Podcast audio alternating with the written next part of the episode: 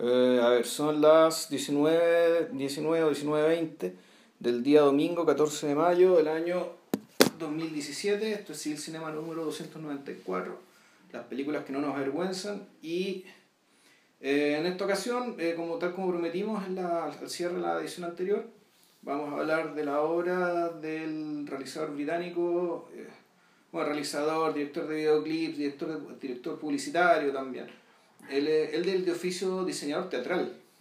¡Wow! Eso, eso fue lo que él estudió.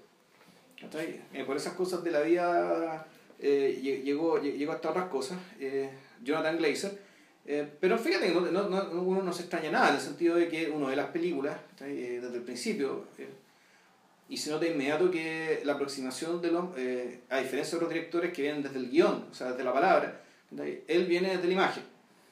O sea, desde el principio, ya Sexy que está ahí, el, eh, te presentan al personaje, básicamente a su protagonista con, puras con puras tomas del tipo acostado, con zunga. Solareando, Claro, donde, donde, donde ese cuerpo, el cuerpo de Ray, Winston, el, así bronceado, ya quemado, quemado a tanto sol, es, es un objeto que revela eh, una, este, este, este, que parte un poco con esta estética del verano perpetuo, y, y, que también, claro, básicamente te retrata su estilo de vida, digamos, con ese puro, con, con, esas pocas tomas, digamos, de él tomando sol.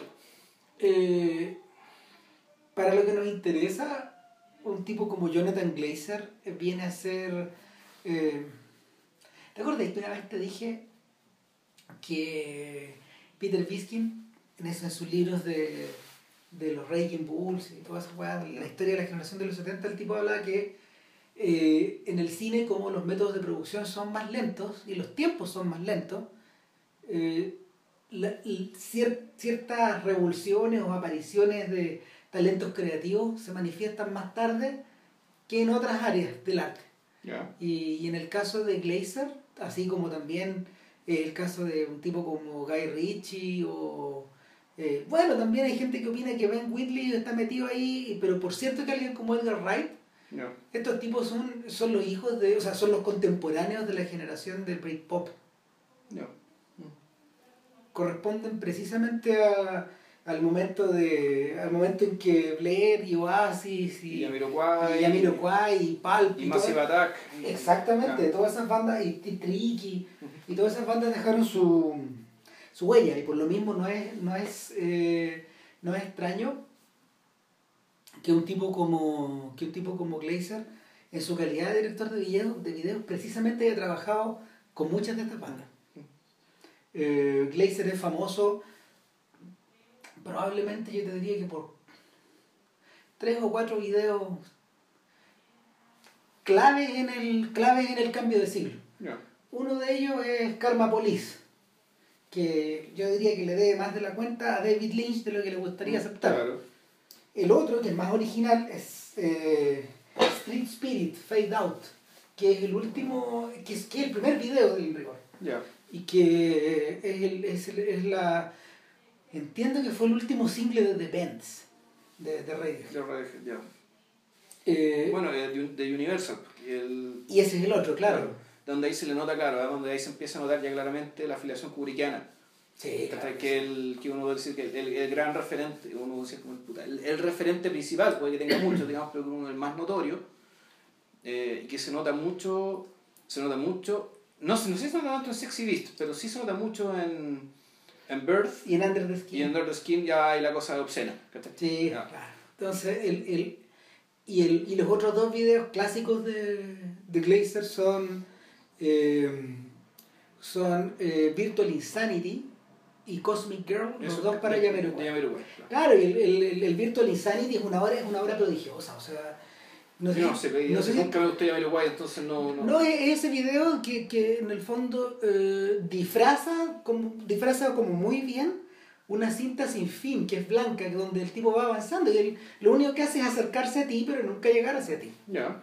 Claro, y, y, y, nada, pues J.K. es un gallo que es muy liviano, entonces se mueve bastante bien y, y, y, está, muy, está muy bien lograda esa idea.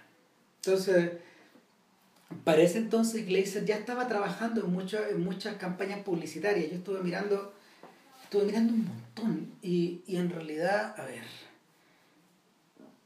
O sea, algunos son tan famosos que los hemos visto todos. O sea, el, probablemente entre los más famosos de todos yo diría que están los comerciales para las cervezas, por ejemplo, y para los jeans. Hay, hay unos comerciales de Stella Artois que, que, hay, que, que mm, creo que son tres, si no me equivoco, claro. La isla, la isla del Diablo, donde un, donde, que está protagonizado por, ¿cómo se llama este actor que es favorito de Guillermo del Toro? Eh, el que hizo de, mm, eh, ¿cómo se llama? El de Hellboy. Eh, eh, Ron Perlman. Claro, Ron Perlman es un sujeto que están, están todos de prisionero y Ron Perlman es un man que va arriba de un barco en, la, en la Segunda Guerra y se hace encerrar después de pegarle a un guardia y a un guardia se le suelta se le, se le suelta su Estela Artois que, que, eh, en, una, en una clásica botella de vidrio antiquísima y cae al lado otro prisionero y el otro prisionero la mete en su ropa. Y el weón va hasta, hasta las duchas va con la, va con la weá protegiéndola. Pero cada vez que trata de abrirla, y como que cada vez que suena un vidrio, eh, el vidrio, del momento en que quiere destaparla, eh, otro prisionero está con el ojo encima. Hmm. Entonces finalmente, cuando liberan a Ron Perlman, esto llega a la conclusión, el protagonista, de que tiene que encerrarse él.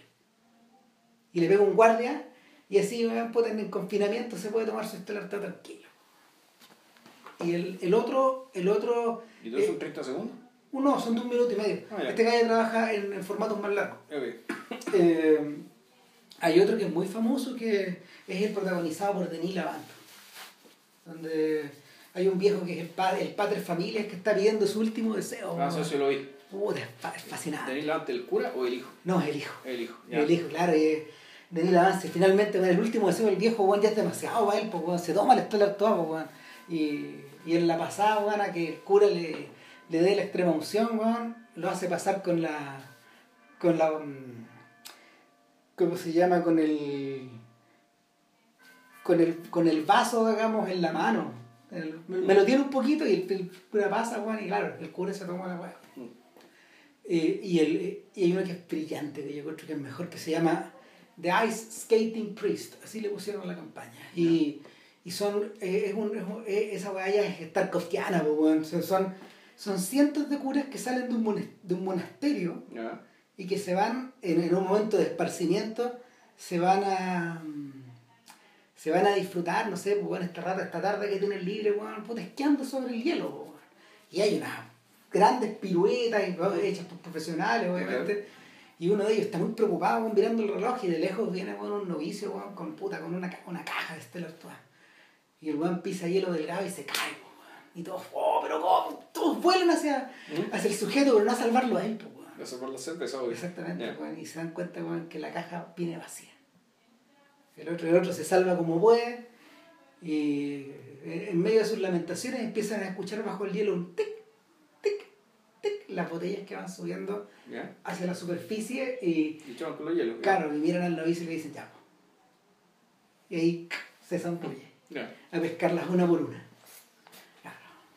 el, lo, que ocurre, lo que ocurre con Glazer es que en el fondo eh, muchos de sus comerciales están estructurados en torno a la idea del gag, pero hay algunos que evolucionan más allá y se acercan a, se acercan a conceptos que uno ve en las películas más adelante. Entonces, eh, en el, en el, que en el caso de los videos, de los videos hay un solo video que funciona con esa lógica, que es el video que hizo para, para la colaboración entre Uncle, que es DJ Shadow, más, eh, no, me acuerdo quién, no me acuerdo quién es el otro músico de Anko, pero, pero es la colaboración entre Anko y, y, y ¿cómo se llama? el vocalista de Radiohead. Y es un video protagonizado por Denise Lavant, donde va un vagabundo al interior de un túnel, esto es del año 2004, 2003, por ahí, incluso antes probablemente, y este sujeto va por un túnel echando pericos y la música va corriendo muy suave por debajo y, y, constantemente lo van atropellando el sujeto. Y lo van atropellando de las formas más distintas. Le pegan un topón, le pegan en las piernas, lo revientan por de espaldas, ¿cachai? Y, y, el, sujeto, sin embargo, se para y luego sigue y sigue y sigue. Y, y hacia el final del video eh, en un momento ya de desesperación el sujeto se, se saca una parca que lleva y queda desnudo. Y en el momento en que él está desnudo por fin y abre los brazos, lo estrella un auto, pero es el auto el que se dobla. El auto el que, el auto el que se dobla ante este sujeto inamovible finalmente. Y, y este, esta irrupción como de la fantasía o como de, o como de lo de lo irreal, eh, probablemente llega a su cumbre en dos, en dos en dos, ¿cómo se llama? En dos campañas. Hay una que, hay una que se llama Guinness, eh, hay una de, hay una de las cervezas Guinness que se llama Dreamer. Y, y, y sencillamente es, espectacular. Es, uno, es un tipo que está durmiéndose en un bar después de haber bebido su Guinness. Y, y el, es, una, es una mosca bar, Y este gordo se duerme y al dormirse de inmediato todas las personas eh, en el, en el plano siguiente, todos los que están, todos los que están bebiendo en el, en el bar se convierten en ardillas. Son ardillas que están bebiendo. Y una le dice a otra, bueno, este tipo está soñando. Y ahí volvemos y volvemos donde el tipo y eh, el tipo sale a la calle y observa que hay una enorme pirámide humana que está muy bien hecha eh, tratando de observar, tratando de empinarse hasta ver el quicio como de una puerta gigante y este gallo escala esa pirámide y, llega, hasta, llega a mirar hasta el hoyito. Ese es una de las, ese es uno de los, ese, ese, es otro de los de las campañas y la, la otra es una que hizo para Levi's, creo que se llama Odyssey, donde un hombre y una mujer eh, van corriendo a través de un edificio, pero no van por, no van por las puertas, sino que van perforando paredes.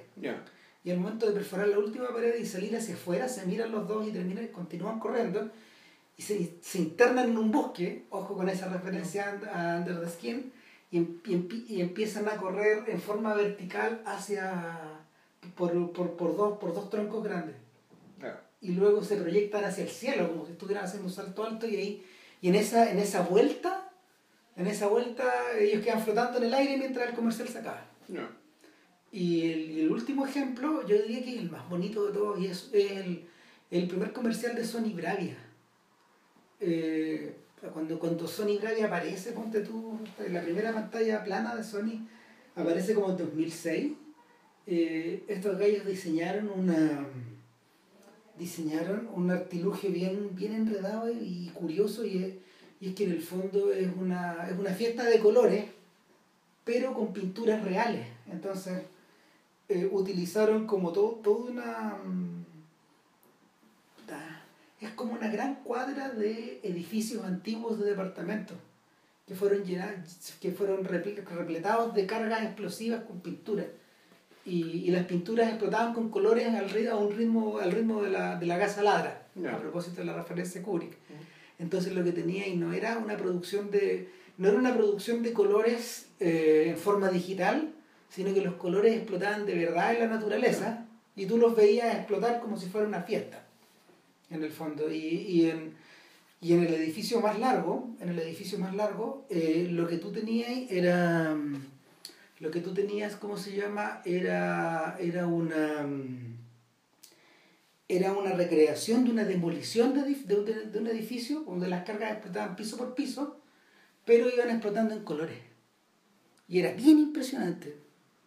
El, en ese sentido, eh, lo, que uno, lo que uno nota es el, el, el, dominio técnico total que el sujeto posee sobre la forma y por otro lado esta idea de súper abstracta de expresar de expresar cierta cosa o cierta cualidad. ¿De qué? Ah, de, de, Sony. ya. De expresar ah, cierta cualidad está, está, asegurando el principio el principio de cómo se prenden la, los píxeles de la tele. Claro, eso está simulando. El plasma, no, no, es LCD. Claro. Entonces, es, es estupenda la idea. Porque... Es casi una instalación eso. Eh, es, es, casi una instalación. Mm. Pucha, yo no, yo no soy comerciales, oh, pero bueno, está en YouTube, si ustedes lo quieren invitar. Mira. Lo, lo pueden ver ahí. Eh, a ver, bueno, este sujeto hizo la, debutó como cineasta del año 2000 con Sexy Beast. Eh, y una película que creo que es recordada por, eh, por hartas cosas. Yo creo que la más la más evidente, la más obvia, es el de elección del, el de elección del, del antagonista. que en realidad, en realidad un poco más que un antagonista y, un poco, y a la vez un poco menos que un antagonista. Claro, es la elección de Ben Kingsley como el, el, personaje que yo creo que él es el que le da el nombre a, a, a, a la, película. la película. Que, claro, que es un tipo que no todavía, pese a ser un gran actor, pese a tener una carrera estupenda, él todavía para el año 2000 era Gandhi. Y todavía un poco Gandhi, ha hecho hartos papeles. Nunca se lo va a sacudir. Eso no sacar nunca encima porque, porque para mucha gente, en realidad, Gandhi es él. Claro. O sea, la generación más, más, más entre comillas, la generación que no, no, le tocó ver documentales de Gandhi o no, o no, o no era adulta ni, ni tenía recuerdos de, los de, de, archivos y registros de, de, la persona Gandhi, Gandhi el hombre, no Gandhi la película. Eh, claro, Gandhi es Ben Kingsley.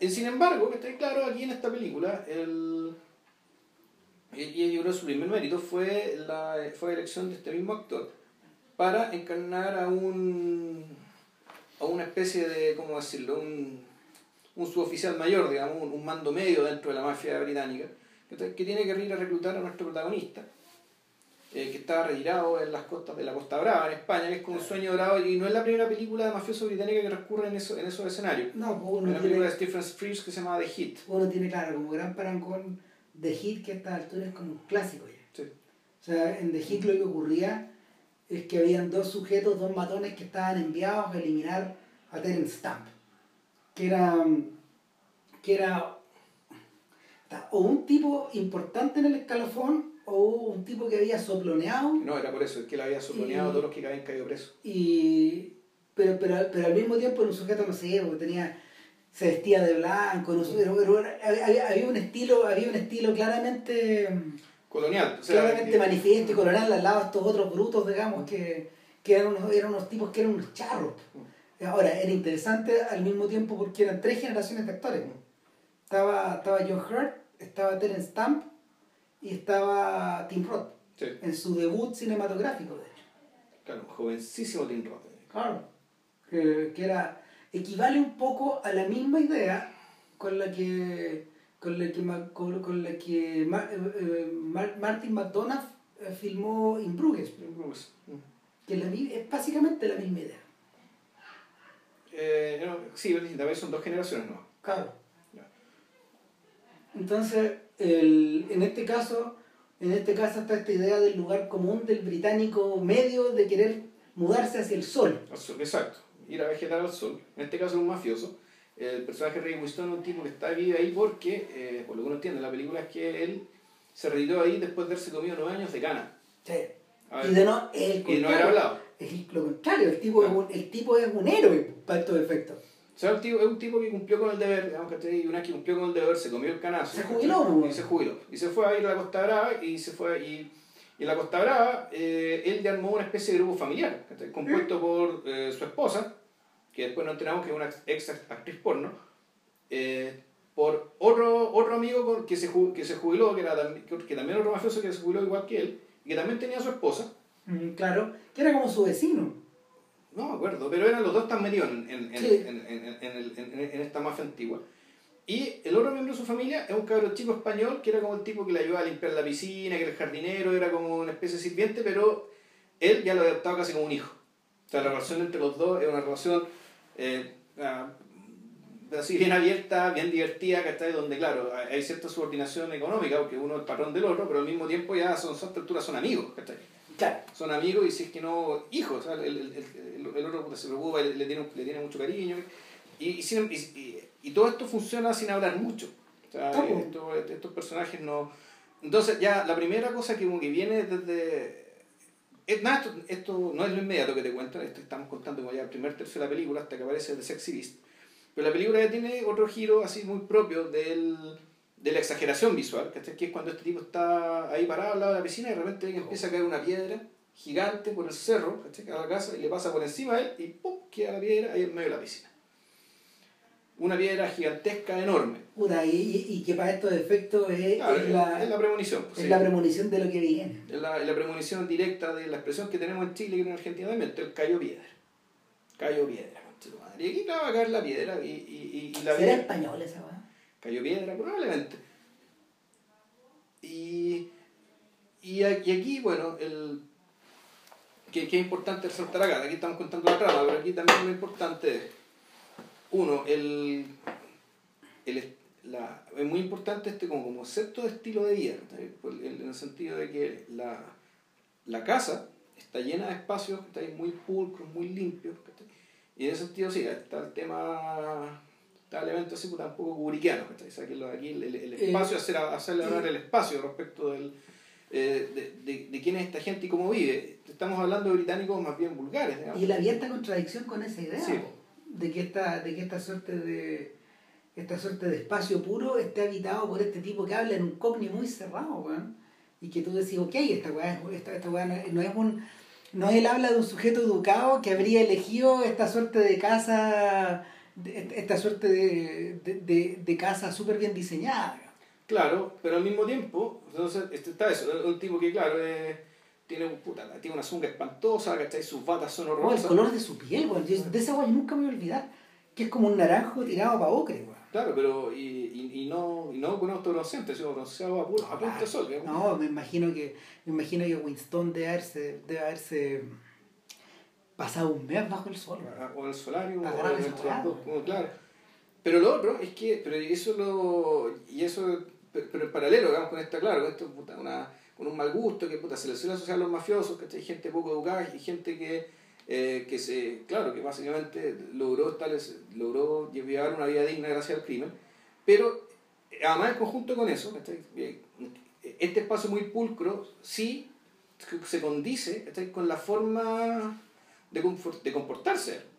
En el fondo, puta, un marido muy cariñoso, es muy buen amigo de su amigo, es un, o sea, un tipo muy derecho y, y, y, y, un tipo que, y como les, como les contaba, a este, a este cabrón chico español, que, que, puta, que es su subordinado, pero que al mismo tiempo tiene un cariño, lo trata como si fuera un hijo. O sea, este es un personaje absolutamente simpático.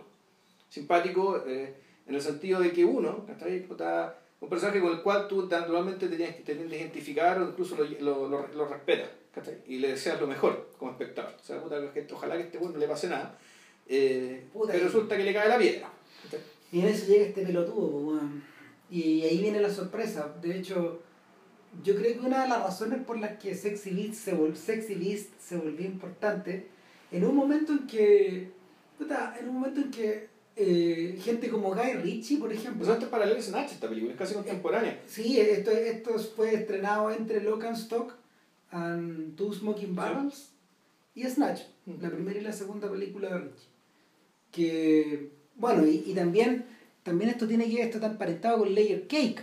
Sí. Obviamente. Que es, el posterior. Y está emparentado en cierta medida con, no sé, con producciones como ya de corte menor, como, bueno, como la propia Inbruges, que es británica. Y, eh, y también con, no sé, con, con como de Italian Job, el remake estas películas de Jason Statham que son más cochinas, ¿no? Pero, pero también, también, tiene, también comparte un poco de ese mundo.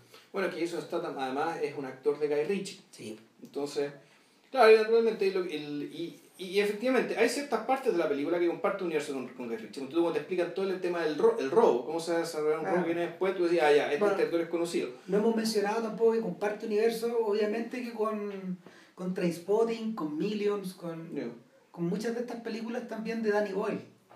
Ya. Eh, claro, Dani Boyle habla de otras cosas. exacto. Ahora, si uno tuviera que unir, ¿qué? O sea, a ver, si uno tuviera que dibujar una línea que donde por la cual circulen todos, tiene que ver con el, los perpénticos. O sea, o sea, tiene que ver con los perpénticos. Con la exageración. Sí, pero tiene que ver también con. Eh, al menos, ¿cierto? Tiene que ver con, lo que, con, cierto estilo, ¿cachai? Como con cierto glam, o sea, como con. Eh, como un, como un neo swinging London, digamos. Bueno, esto que decís todo, todo el Britpop. Britpop. ¿Ah? Este, este, este, mundo del Britpop. Eh, ojo, que eso no se ha acabado. Si el, el, yo diría que yo diría que los dos productos los dos productos más concentrados de eso, a ver. A ver, de hecho, o sea, no en vano hicieron una película sobre los Crazy, sobre estos mafiosos ingleses que estoy haciendo, claro. Y eso, eso es un poco anterior, pero, pero precisamente... No, de ahora. Ah, no, la nueva, ¿verdad? La nueva, sí, pues no. No, además, además eso, eh, incluso incluso, eh, ¿cómo se llama? Influenció, ponte tú, la idea de ciertos remakes.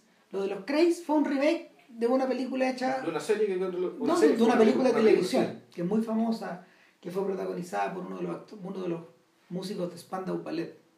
Claro, pero eran dos actores. Claro. Pues la versión de ahora eh, es, uno, es este. Ah, ¿cómo, se llama este caro? Uy, ya estoy mandando. Eh, no. Eh, uy, ¿cómo se llama este actor que hizo? Que, que está tan famoso, güey.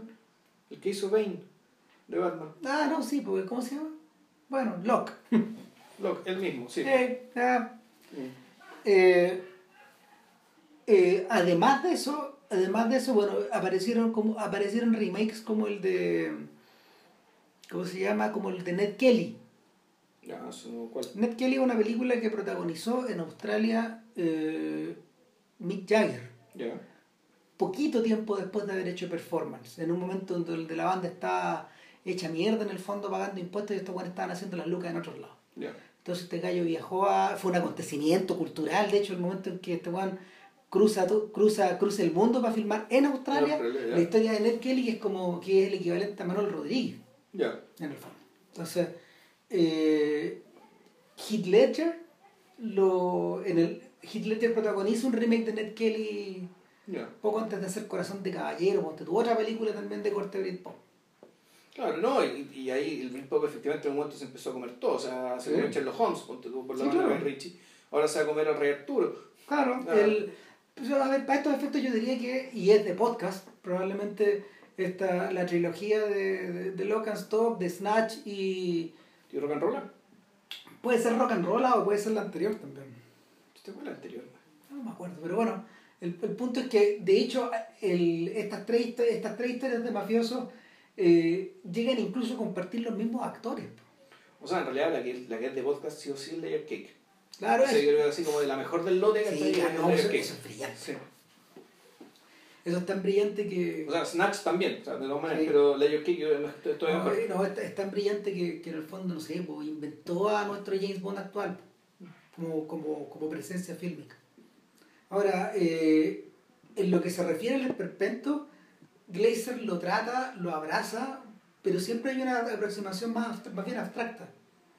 Y, y de lo que yo me acuerdo de, de Sexy Beast, porque yo no la he vuelto a ver como en 10 años, y lo interesante es que no se te borra, weón. No, no, eso, O sea, el momento en que aparece esta bestia, weón, a cagarle la vida, weón, a su, a su ex compañero y llega con, llega con motivos muy raros. Te llega a ver como amigo, pero en el fondo, este weón empieza a sacar las cuentas. No, no, no, si no, él, él, sabe que no, porque, o sea, yo la vi la hace poco y efectivamente el, en algún momento se van a juntar a comer estas dos parejas de amigos. Ah. Entonces estas familias, son familias, se quieren mucho, lo pasan la raja estando juntos. No, pero cuando llega este weón... No, no, entonces, ¿qué es lo que pasa? No, si esto es antes.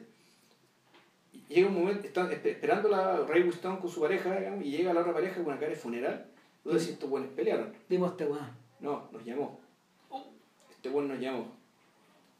Y es como, y, claro, y la sensación es como que ya, es prepararte para, es decir, la presencia de esta piedra, primero hay una piedra, está gigante de la piscina. Y ahora, ahora esta piedra, que puta, esta piedra es una especie de, claro, es un, una estalactita de hielo, digamos, que le atraviesa el corazón a, estas personas, ¿cachai? Y es tanto que ni siquiera se atreven, apenas se atreven a hablar, ¿cachai? De lo que pasó, que es que lo llamó por teléfono para decirles que díganle al personaje de Winston, que se llamaba Gal.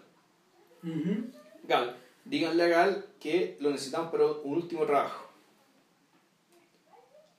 Entonces, puta, ahora empieza le empieza a contar, le empiezan a contar, con frases entrecortadas, mirándose el suelo, muertos de susto. Y Gal lo único que quiere, con esta información, Gal empieza a elaborar la estrategia de cómo le va a decir a esta bestia que va a llegar. Y que todo el mundo le tiene miedo. Mm. Y, tú, y, y, claro, tú decís, ¿este la mía por qué? ¿Porque es un psicópata? ¿Porque está loco? ¿O porque es muy malo? ¿O, o por qué? Y efectivamente es todo eso, pero tiene un matiz, tiene un matiz, un matiz eh, especial. Entonces la, la, la, película empieza a tratar ahora de la estrategia qué va a hacer este Gal para decirle a este energúmeno que no está ni ahí. Que le va a decir que no, porque en el fondo la película, él lo sabe y nosotros como espectadores sabemos que él tiene su vida hecha. O sea, él, está, él donde está no puede estar mejor. Ese, ese es su lugar en el mundo, no se quiere mover de ahí. Ya armó una familia, una familia donde es profundamente feliz y donde él hace profundamente feliz a los demás también. Es un poco como Terence Stamp, donde el le dice, ya, pues mátenme, si yo, no, yo de aquí no me muevo. Llévenme donde quieran, mátenme, chao. Mm.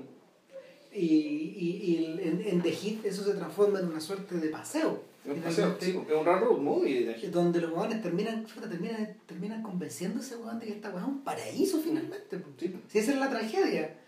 O sea, si de ser por ellos no vuelven tampoco. No, claro. Acuérdense, por algo, no hay, no, hay, no, hay, no hay tragedia más grande en la historia de la humanidad que la pérdida de, de la, del andaluz por los moros. Claro. Una cosa más lamentada, que es la expulsión del paraíso, del paraíso real, para ellos lo era, era cuando lo echaron de España, del sur de España, de Andalucía. A la Andalucía que, que, cuyo nombre le dieron ellos. Eh, el, entonces, es tan grande que, que el príncipe Faisal lo recuerda el Loren de Arabia, pues Chula. Ya. y entonces cuando llega esta bestia, eh, llega Ben Kingsley, que es una persona que, volvemos, en la estética del videoclip, empieza a caminar, eh, te lo muestran de espalda caminando del aeropuerto, y ya llegó este conche su madre, y sonando una música rock and roll. Cuando decimos es una canción de Stranglers, claro. Entonces es una banda de, de un punk medio melódico que un, poco, un poco posterior, digamos, a las bandas más famosas del punk inglés. Y, y claro, Ben Kingsley, ¿qué es lo que hace? Efectivamente configura un personaje de un personaje que, pareciera siempre estar al filo de la explosión. Sí. Eh, que efectivamente finge las normas básicas de la cortesía, pero que el terror que, que, que, que infunde en toda la gente que está, todas las personas que están alrededor de él, se debe porque todos saben que en cualquier momento tu bomba va a explotar y va a dejar una caga grande. Y que la va a dejar no tanto porque sea un psicópata, sino que en realidad tú te empiezas a dar cuenta que el tipo lo que realmente tiene es una rigidez mental eh, suprema. Tú te, te empiezas a dar cuenta de su discurso, que en realidad él puede elegir a cualquier weón para que hiciera esta pega, pero eligió a este. Y ya no le sacaste de la cabeza que tiene que ser él. Sí el, es el gerente al que no lo podéis cambiar, el gerente al que no le podéis cambiar la idea. No le podéis cambiar la idea, no le podéis cambiar la idea. y ahí donde la película se transforma, porque yo te, tenía, yo te tenía una pregunta de hecho al respecto. Y es que, a ver, cuando uno observa a Kingsley, es un rol que está hecho tan a contrapelo de su mito actoral, basado por lo general en personajes humanistas. Mm. O sea, es un sujeto que, que bueno, Pero, Ojo, hay una película en la que interpreta un torturador iraní, que nunca la vi. Sí, sí, sí. No sé, ahí, ahí, a ver, yo vi la esta de Philip Roth, ponte tú. Sí. Que era malaza en realidad la película. Mira, probablemente la mejor película en la que jamás ha estado este weón se llama Betrayal. Yeah. Betrayal, está muy joven. Eh, ¿Que tenía pelo? Sí, claro. Ah, pero, pero, pero, pero esa, esa, esa está fuera del canon porque ha sido muy poco vista. Yeah. Es una película escrita a, partir de una obra de, de, de, Harold Pinter y estaba organizada al revés. Desde, parte desde el final. el, el truco de no, el, y el del truco de Memento y de toda esa yeah. estaba hecho, digamos. Este, este, es una de las películas fundacionales de ese, de ese, de ese, de ese truquito. Eh, pero aparte de, aparte de Betrayal, por tú, y de, y de algunas otras excursiones fuera, eh, estamos hablando aquí con, no sé, con uno de los protagonistas de la lista de Schindler, no sé, mm, de Hugo, con la guay que queráis. Entonces, el rollo con Kingsley es que em, al verlo actuar de esa manera, tú te acuerdas de los roles en que Alec Guinness actúa disfrazado y actúa también contra carácter. Mm. Sobre todo cuando era más joven. Y, cuando uno observa a estos tipos, en el fondo es un, tremendo despliegue técnico también. Uno, uno lo mira y dice, ok, ya. Pero mi pregunta era, ¿qué, qué, tanto una bestia como esta, súper bien caracterizada, puede diferenciarse, por ejemplo, de un Frank Costello? Que Jack Nicholson en, lo, en, en la película de Scorsese. No, lo que pasa es que... Los infiltrados. Franco, eh, lo que pasa es que este sujeto, precisamente por ser un energúmeno de, de, cabeza tan fija, hace que sea intelectualmente limitado y por lo mismo es un tipo que está en mando medio dentro de la organización, pues en el fondo está encargado. Él, él, le encargaron, lo, lo encargaron para el reclutamiento de todos estos otros tipos. Y uno de ellos, puta, se le cruzó en la casa que tenía que hacer Gal y ahí a joderle la vida a Gal. Franco Costello, no, Franco Costello era otra cosa. Franco Costello eh, Franco Costello no tenía este nivel de limitación intelectual y por algo él era el líder de la organización. Era como una anguila que tú no podías atrapar en el fondo. Trabajaba para los dos lados además. O sea, ahí se la arreglaba, se movía, qué sé yo, pero claro, el, eh, este tipo, con esa esa, esa, esa, esa esa rigidez mental, en el fondo, es una forma de estupidez, ¿cachai? Una forma de estupidez que naturalmente te impide ser responsable, ¿cachai? De, por mucho tiempo, viablemente, de, de cualquier empresa de, de relativa complejidad. Pero finalmente de eso uno se da cuenta más tarde. Porque... No, no, si tú te das cuenta, o sea, tú te das cuenta cuando estás conversando, trata de convencer. Y como, tenéis que ser tú, tenéis que ser tú, tienes que ser tú, tienes que ser tú. Y no, no, no. Y empieza con el no, no. Y en fondo y empieza ya la... Y, y ahí la mirada, ¿cachai? La mirada se, empieza, pone fija. ¿Cachai? Se pone fija, así como si fuera una especie de autómata, como, o como un... Eh, como un niñito rabiado, digamos, ¿cachai? No, no, es, es alguien, ¿cachai? Ya quien no, con el cual no te puedes comunicar. Yo recuerdo que tenía era que en el fondo el tipo infunde tanto susto al principio que, que ese susto se traspasa al espectador, algo que no ocurre en general en los thrillers. O sea, a ver, en los thrillers criminales donde en el fondo tú decís hay unos ciertos niveles de amenaza, pero la mirada loca de un weón como este bueno, es parecida a la mirada extraña cuando los personajes del joven... Eh, no sé, de, de, de, películas como Enemigo Público, ¿cachai? O, o, mm. o White Heat, ¿cachai? No sé. Está, está, asociada a esta idea de Jimmy Cagney, un que también tenía fama de inamovible. Claro, porque ahí es distinto, porque en, en esas películas Jimmy Cagney igual era el héroe. Claro. Por lo tanto, ahí no te asustas porque en realidad lo que le pasa a los demás personajes es irrelevante al lado de lo que le pasa al héroe por fallado, por, por defecto. Por, por fallado que esté por, claro, por, eh, por fallido o por defectuoso que sea, digamos. Claro, el otro día estábamos, estábamos mirando en, en, en, esas sesiones de la cineteca que estoy haciendo el final de Enemigo Público. Y claro, al final, hacia el final del Enemigo Público, Cagney, se le, Cagney eh, va a acechar solo eh, la cueva en el fondo de lo, el, el restaurante de, de, sus enemigos y entra solo y bajo la lluvia. Y, pero la cámara no entra con, con él, sino que escuchamos toda esta balacera, toda esta balacera infernal desde lejos y él sale herido mortalmente después de habérselo echado a todo. Pero las últimas palabras antes de derrumbarse eh, al lado de la vereda, mientras, mientras cae el diluvio, dice, I ain't, I ain't so tough. No soy tan duro. No soy tan duro. Y, y, se estrella contra la... Igual que otro. Puta, claro. Se estrella contra la vereda, ¡Ay! No, claro, entonces aquí lo que pasa es que y hay un momento en que tú, claro, tú decís, ¿por qué le tienen tanto susto? ¿Por qué no son capaces de responderle? esa es la respuesta, ese, es el fondo de la ¿Por qué no son capaces de, de responder a la absurdidad de su forma de pensar? Y no pueden porque saben que no tiene sentido. Entonces tú decís, bueno, eh, pero en algún momento dices, bueno, bueno, en realidad pudimos haber, eh, en realidad para tu pega es tan fácil pudimos contratar a un chimpancé. Entonces le pregunté, oye, pues, ¿por qué no me venía a guayar a mí? No, no buscar, buscar, vaya a buscar a un chimpancé o a un tipo con menos experiencia o cualquier gil. Claro. ¿Cachai?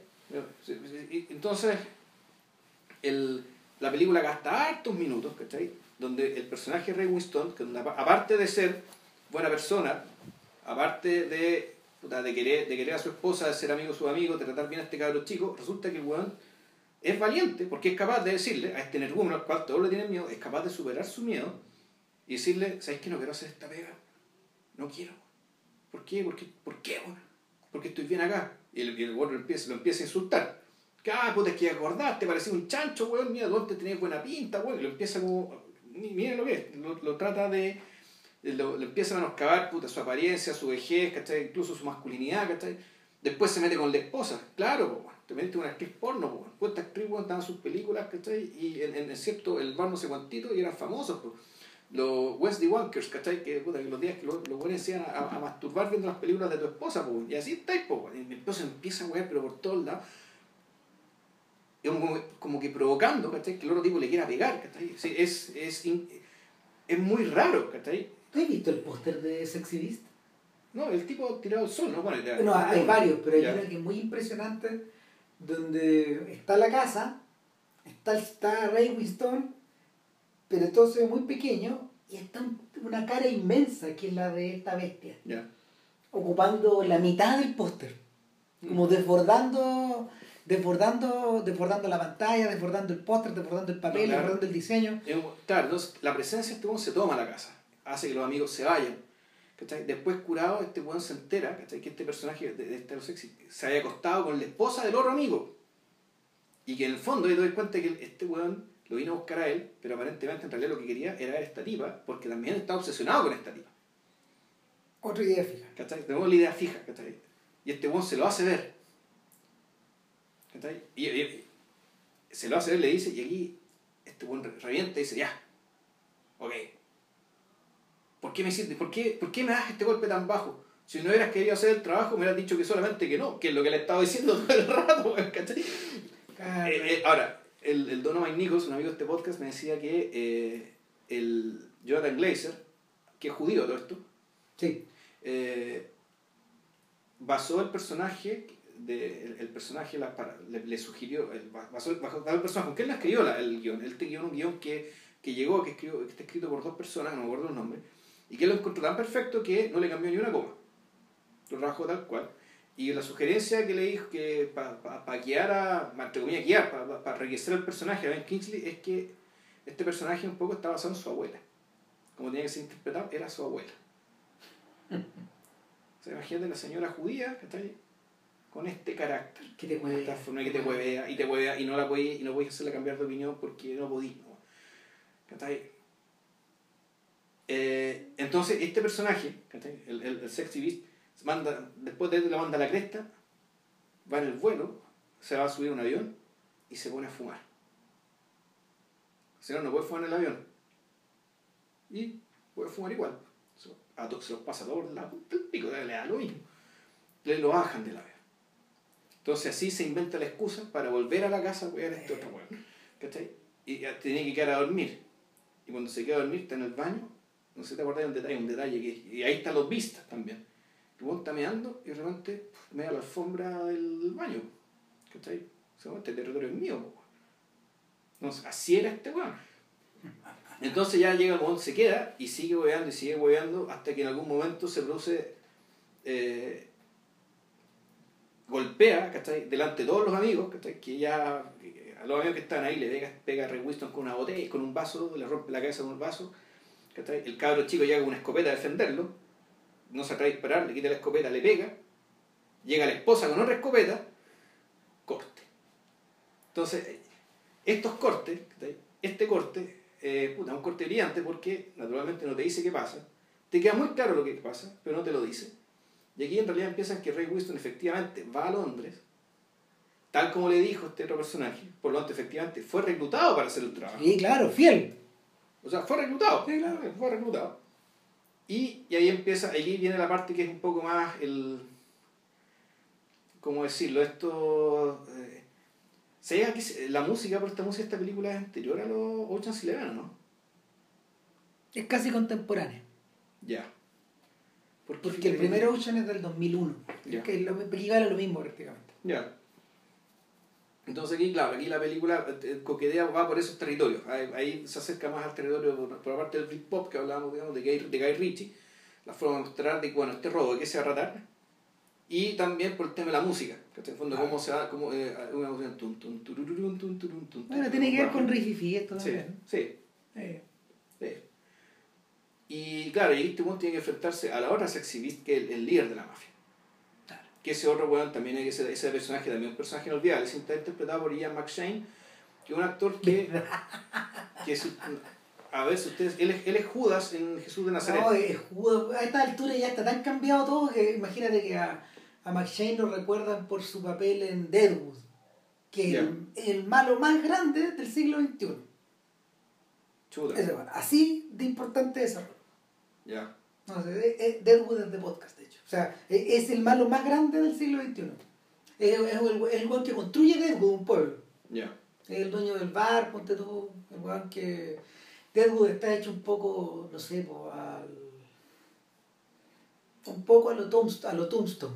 Es un poco esa idea, pero articulan todo en torno a cómo va creciendo este, este, este esta este campamento que se transforma en villa, que se transforma en pueblo, que se transforma en ciudad.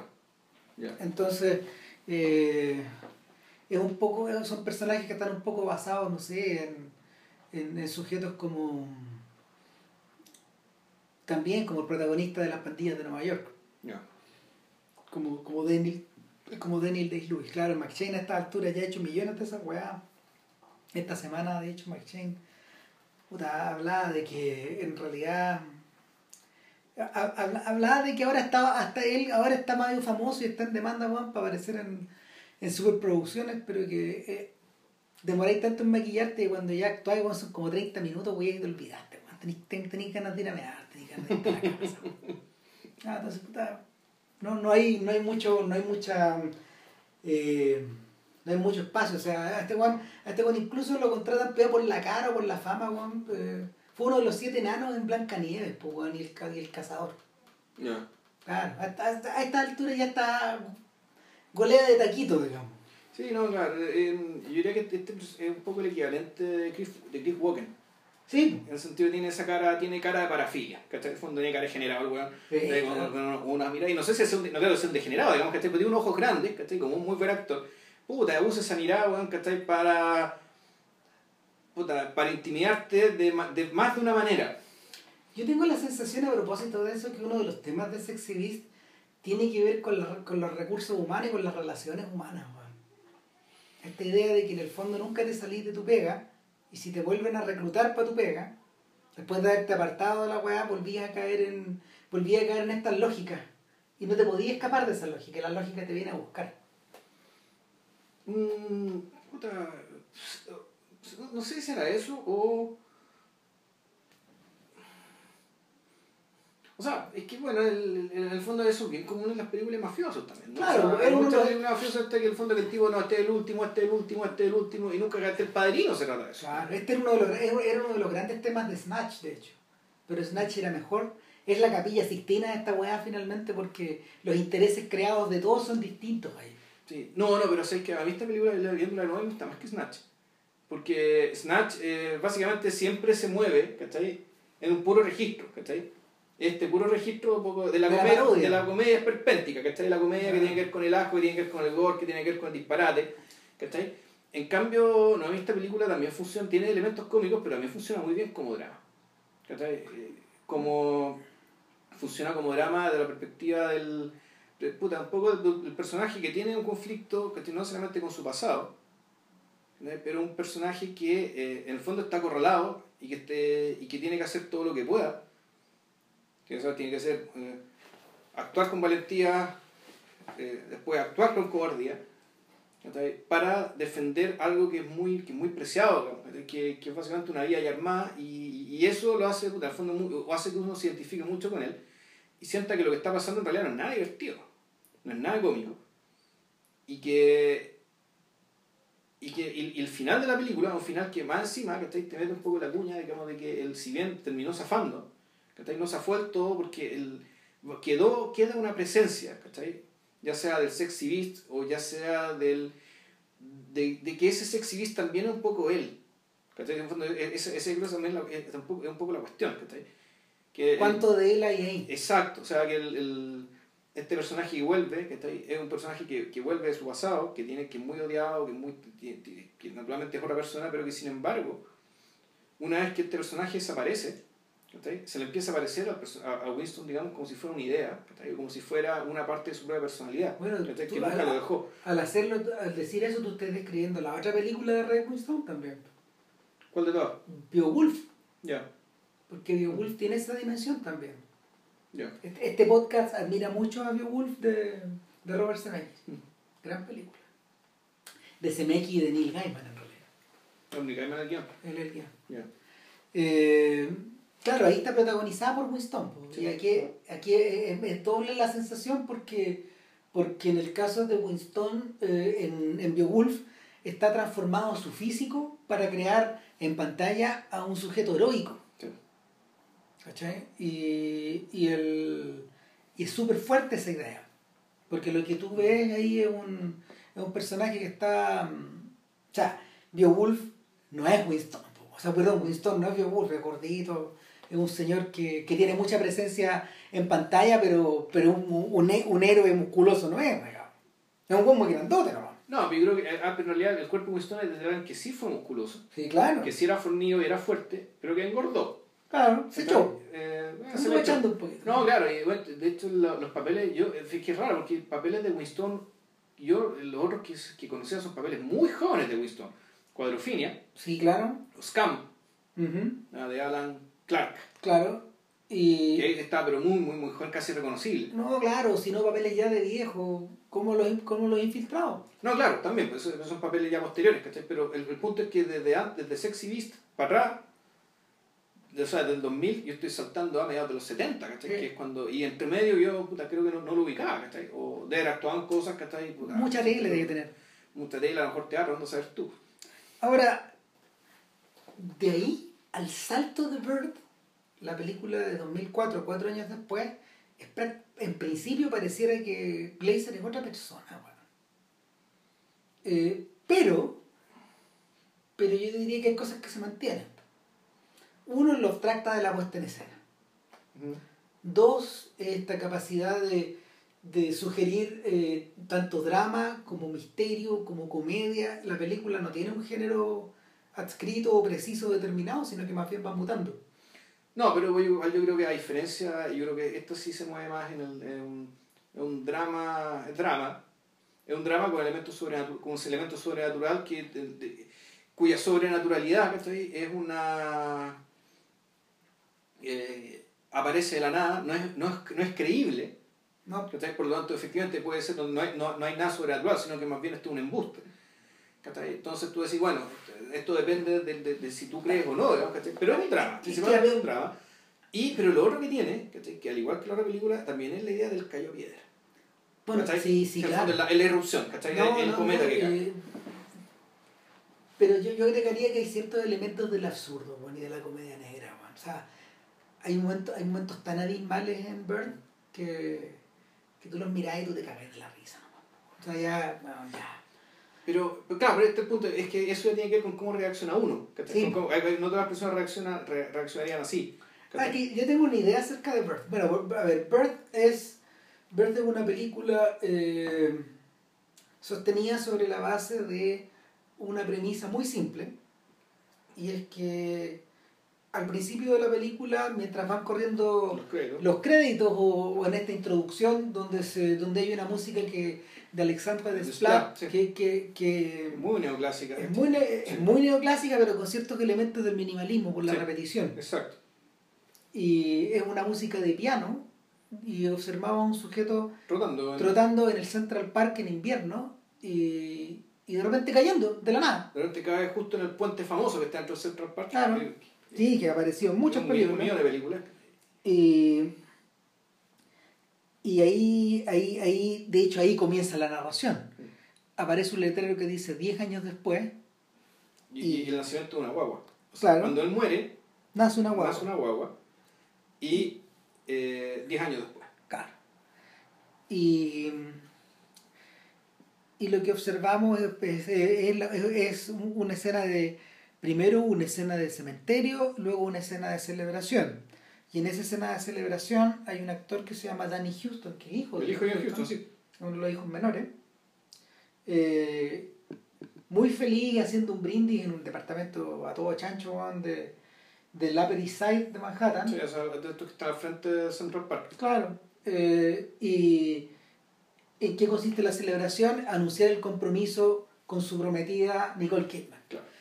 Eh, pero esto está en el marco de algo que eh, es una, de una piedra que cae. Y es que... Lo que pasa es que es interesante porque en realidad va a caer una piedra, pero esa piedra no cae y cae otra piedra. ¿Eh? El, a ver, esto, el, el, los espacios, es una puesta de escena bien abstracta, que está muy a lo Kubrick, pero que al mismo tiempo también, sobre todo por el tema de la fotografía, entonces este es el mundo Woody Allen. Estos son los espacios donde muchas de las películas Woody Allen han, han, han transcurrido. Están así que en el fondo, no sé, pues está la dirección de arte remite un poco a estos momentos. Eh, el, el, arco central de Bird tiene que ver con el anuncio de un niño que, que aparece en este brownstone donde está la, donde está la familia. Ya me voy a, ya voy a... En realidad aparece ya como después, cuando se fueron todos. Cuando, tal, cual. Pero lo que, lo que ocurre, el, el centro de todo es que este niño reclama ser el marido muerto de Nicole Kidman. Yo soy Sean, mi nombre es Sean, yo soy Sean, tengo 10 años, bla, bla, bla. Y, eh, y es ahí donde, ahí donde se precipita el vacío la, la película.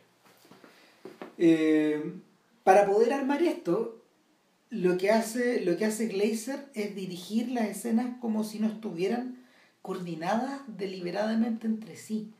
Yo creo que ese es el efecto de extrañeza que produce la película, en la medida que al revés de lo que pasa con Sexy Beast, donde esta, donde esta extrañeza estaba reflejada en la puesta en escena. En, y donde, tiene, mucho de, tiene mucho de teatro. Claro. mucho de, de, que se resuelve. En, en Bird lo que, lo que está alterado es el tejido mismo del transcurrir de la historia. Entonces, por ejemplo, en esta escena de celebración, nosotros vemos llegar a un matrimonio que es Anne Hechi y Peter Stormare. Exacto. Y ella eh, dice, se me quedó... Eh, se me quedó me el asiento del regalo en el auto, me devuelvo. Claro. Ok, y él sube y vemos que él es un pez fuera del agua en este mundo, no sabemos qué rol está cumpliendo, y ella marcha al marcha hacia el más hacia el, hacia, el, mismo centro del parque, hacia el parque y vemos que un niño la sigue. Un niño como, no sé, un niño como de carita, de carita gordita. No, no, sí, mira, si ese cabrón chico también actúa en hartas películas. No, sí, sí. si mal no recuerdo, él es el hijo de Gracias por fumar.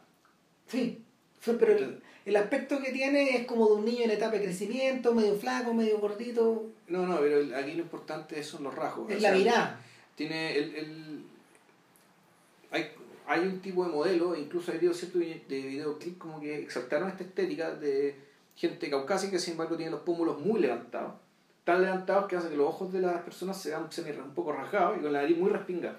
Sí, es un poco el caso de gente como Kate Moss u otros modelos. Tú. Hay hombres así también, el, este chico que, que es el actor de About the Boy. Eh, no, Nicholas Hout.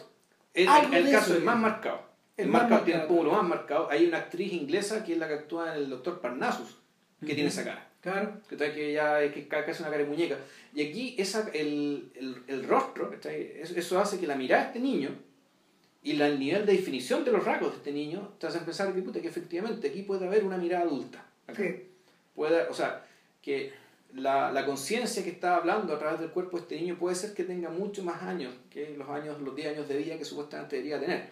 Claro, esta mujer va y entierra algo en el parque, no sabemos qué es, y el niño la sigue, ¿no? Y, pero no, sabemos si desentierra lo que no sabemos nada. No sabemos si entierra o desentierra algo, mm. o si está enterrando el regalo, no sé. Claro. Eh, más tarde, en otra escena, ya más adelante, eh, vemos que el niño eh, irrumpe en el departamento. Claro. Y anuncia ser Shan. En un momento de intimidad de la familia ya. Claro. Y y yo diría que eh, ahí es donde se instala precisamente el tono de la película y lo extraña que es. O sea, eh, en el fondo es la presencia de eh, es la presencia del otro, de lo, de, lo ajeno o de lo o de lo enterrado o de lo, o, de lo mal enterrado. Es, que es, lo otro en todo, porque de partida hay, es una familia donde no hay niños, tendría que ser el único niño que llega a hablarle desde, desde este otro lugar. Están todos vivos, pero este niño dice ser un muerto. Claro. Son todos muy burgueses y resulta que este niño eh, es de clase media, media baja incluso. O sea, es como hijo de un tutor, de un profesor que hace clases particulares. Claro. Y que claro, por su ropa y pues como te la casa en la que vive, él viene de una realidad completamente distinta, hablando de estos súper lujosos departamentos al frente de, Central Park. Pero no es un extraño en el edificio. Porque, claro, es amigo del conserje. Porque es amigo del conserje, entonces ¿qué pasa acá? Es amigo del conserje porque el papá hace clases a gente, a los niños de que vienen los departamentos. Pero es la clase de cosas que vamos averiguando después. Después, es como, a ver, es como si en el fondo eh, constantemente Glazer, a través del montaje en realidad, eh, nos estuviera informando de cosas tarde. Claro. Nos esperamos 10, 15 minutos tarde de ciertas cosas. En, el, el, en general en las películas de Hollywood, eh, se intenta que el espectador tenga una cierta conciencia de lo que va a suceder después y que las expectativas puedan ser fácilmente creadas, incluyendo las de las sorpresas de las tramas. Pero el problema es que con Bird es imposible. Permanentemente estás pisando un terreno que no está, que no está raso, sino que está deformado por, por el espejo de, de, de, de, cómo la cámara va observando a esta familia. O sea que claramente yo creo que la película pierde. Eh, no puede sino perder si es que desde el principio te define si es que este niño efectivamente es o si este niño efectivamente no es. Claro, eso, no, eso no es lo realmente interesante tampoco. O sea, sí lo, o sea, lo es, es que en realidad, más que interesante, es absolutamente funcional para mostrarte lo que realmente le interesa mostrar. Claro. ¿Qué es lo que le interesa mostrar? A mi modo de ver, es que efectivamente esta, esta bomba que cae y las ondas que empieza a dejar empieza a relevar en prácticamente todos los personajes, que en realidad son menos de lo que son. Todos son... Todos son o más estúpidos, o más banales, eh, o, más rígidos. O más violentos, eh, o sea, los personajes importantes acá, eh, incluyendo el mismo niño, tú te das cuenta, te estás dando cuenta después. Y, y, y, pero lo más interesante de todo, creo yo que es donde, pese a que si bien el niño es importante como detonante, la película se juega en la actuación de una Nicole Kidman, que se vuelve a reenamorar, se reenamora de este muerto en cuerpo de niño. Y, y, el, y, básicamente su evolución hacia, hacia el, el, mejor dicho, la reactivación de un sentimiento que en realidad nunca perdió. O de otra persona diría un duelo mal hecho, un duelo que no, que, no, que no se cerró. Que nunca lo pudo cerrar, pese a que tuvo, tuvo el tiempo, lo enterró, hizo el duelo, que sin embargo, ¿por qué? Bueno, y uno se da cuenta, eh, eso, eso es lo que se ve en la película, y el mismo Glazer también dijo, yo esta película la hice a partir de que quería hacer una historia sobre el amor eterno. Sobre el amor eterno, pero no quería meterme ni con fantasmas, ni con cuentos sobrenaturales, sino quería usar este dispositivo. Mira, yo en un momento, yo en un momento cuando veía al niño hacerle guardia a Nicole Kidman en, en, el, en el recibidor del edificio, yo dije, diablo, esto se parece como a la historia de... Eh, o sea, esto, esto recuerda la idea de un caballero andante esperando que baje la chiquilla o que, que salga en su carruaje o que entre y para verla por un segundo. Ya. Eh, está sugerida esa idea ahí. Evidentemente cuando tienes más información esa idea se, se, se se, se pone amorfa y evoluciona hacia otras cosas, pero está ahí. Y, y, y, al, y al estar ahí, eh, siempre, la, siempre, siempre la semilla de que en cada escena hay ciertas expectativas que tú te vas haciendo que, que son satisfechas por un momento, pero que luego son cercenadas. Por ejemplo, todo lo que tiene que ver con la forma de la forma en que Danny Houston reacciona frente a esta, a esta aparición sobrenatural. Porque para él eh, el, el, el, choque de esta aparición sobrenatural eh, cuestiona su primacía como el único macho importante en la casa. Claro, y, pero claro, además una primacía que fue que fue largamente trabajada, porque lo cuenta la historia. puta, claro. Cuando conocí esta, puta, se murió un año en hablarme Después se demoró un año en pescarme como amigo. Después se demoró cuando le prometí matrimonio, se demoró como un año en decirme que sí. Es decir, es pura espera. Es pura espera, pura voluntad. Y, y en el fondo está el tema de, bueno, ¿por qué Nicole Kidman, el personaje de Nicole Kidman, creo que se llama Ana, no me acuerdo, eh, Ana, no Leo se demoró tanto en darle pelota? Era porque en realidad, al fondo... Eh, ya estaba vivo para él. Para claro. Entonces el tema del el, ese, e, ese, sentimiento, ese sentimiento y esa presencia incluso eh, era algo invencible. Entonces la aparición de este cabrón chico era básicamente vamos a la pesadilla. Ah, hay, otra, hay otra conexión inevitable que tiene que ver con que en esa era, post eh, sexto sentido, existen una buena cantidad de películas que evocan la idea de un niño enfrentado en solitario a un mundo de adultos. Es tan así que el mismo Bruce Willis protagonizó por lo menos un par de filmes más en esa misma, en esa misma cuerda, incluyendo una donde él, donde él representaba, no sé, pues, a su yo más adulto retrocediendo en el tiempo, a encontrarse con un niño. Eh, para los que no han visto el sexto sentido, aunque dudo que, que ya está altura auditores, que, auditores de podcast que no lo habían visto, claro, esa misma idea y esta misma extrañeza se, se empieza a se empieza a diseminar por la trama, pero eh, arropada, arropada en las sábanas, de, en las sábanas del terror y de la historia de, y, y, y de, y de la y, y de la historia de aparecido, de fantasmas. En el caso de cierto sentido, no, claro, que cuando, cuando funciona con el terror, la aparición, de, la aparición súbita de fantasmas, que nosotros sabíamos que solamente los ve este niño. Entonces, el tema de que te asustáis tú y al mismo tiempo, digamos, puta, estás realmente preocupado de, eh, más que preocupado, horrorizado por la vida cotidiana este niño. En paralelo está inteligencia artificial. Ya. Que es, otro árbol por sí solo, lo tiene un podcast de hecho dedicado, tenemos un podcast dedicado a ello, pero, pero está esta idea presente. Sin embargo, sin embargo, en, en Birth lo que hace Glazer, y lo hace de una forma también abierta, eh, es abordar esto desde el lado del tabú. Desde el lado del tabú, pero también, y ojo, pero este niño, como la película ambigua, es un niño que dice ser un adulto y muchas de las conductas de este niño son, conductas de adulto. O sea, habla con la asertividad, la convicción, que está ahí, de que, de que las cosas son así, digamos, y, no, y con, cierto nivel de resolución, que está ahí, con ideas muy, con ideas muy fijas, que está ahí, también volvemos a toda la idea fija, que está ahí. Tiene sentido, puta, sí, está ese rasgo común.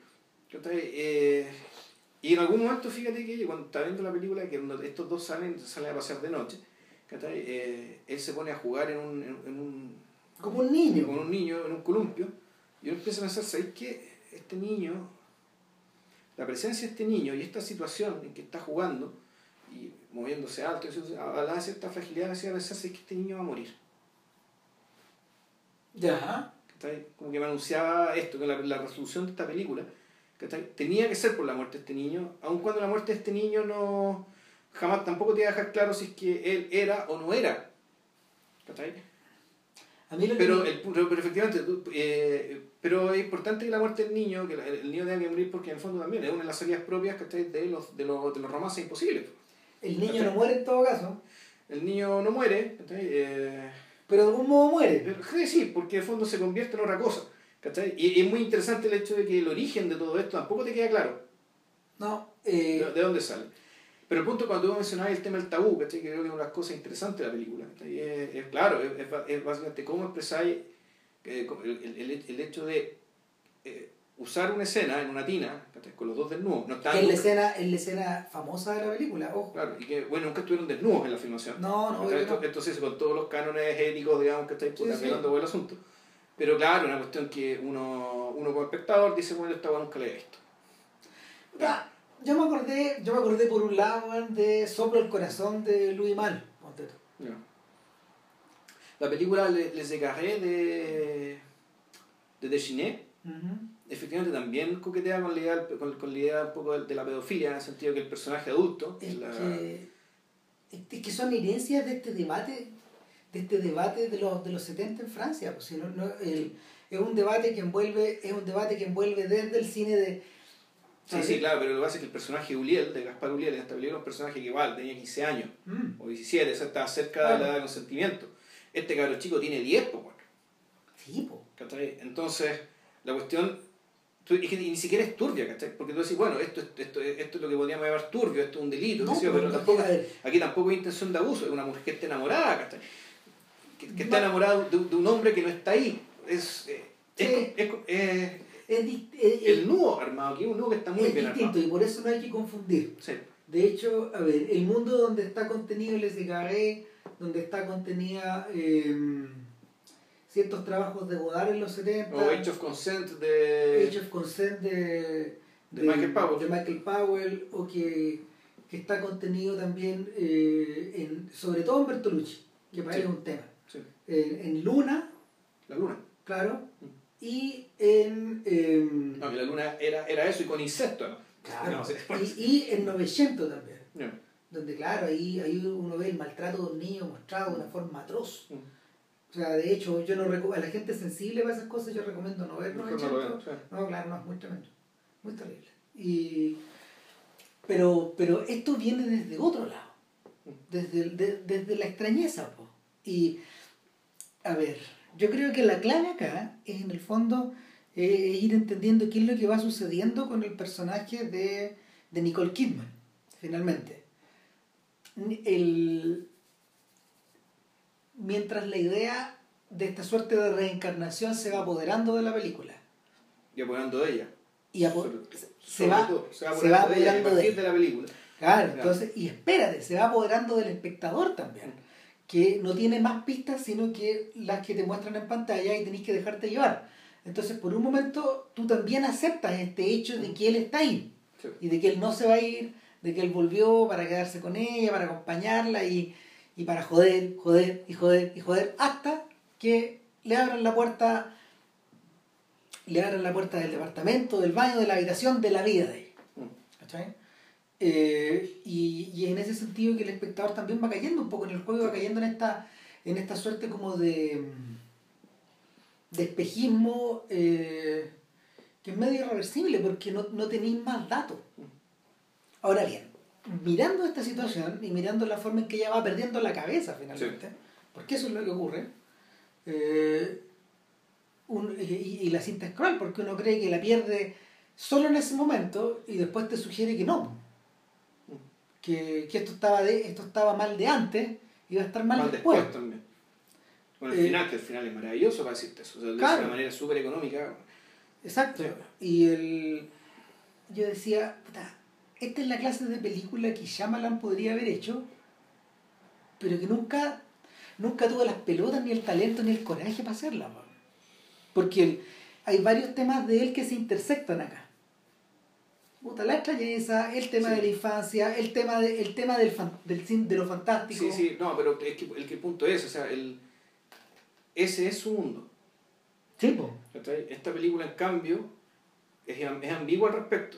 Es que penetra ese mundo, perfora ese mundo y continúa. Y pasa de largo. Claro. exacto. Bueno, Chamalán no, o sea, Chamalán sabemos que sus valores están, su valor y su interés está en este y mundo. Y funcionan dentro de estos códigos. Exacto. Claro, en el fondo, y, es por eso, es por eso que la, es por eso que la dimensión kubrickiana de, de Bert aumenta y aumenta y aumenta, por la medida de que, de que tú la vas, tú, tú, tú, de, que tú te vayas apoderando de la trama y la trama se va apoderando de ti. Es la misma, es la misma sensación que provoca Safe. ¿Te acuerdas que lo discutíamos en ese podcast del Safe de Todd Haynes? Que hay un momento en que la película penetra en el fantástico, en el mundo de Cronenberg, en el mundo de Kubrick, y lo perfora. Y, luego y, continúa. Pues, y, y Julianne Moore, otra, es interesante, es otra protagonista femenina, es otra fijación. Eh, eh, en este caso es la idea de una suerte de alergia al siglo XX, de la cual no tenemos muchos datos, pero, pero tú sabes que hay algo que hay algo que sí se manifiesta en la evidencia física, que ella no puede vivir.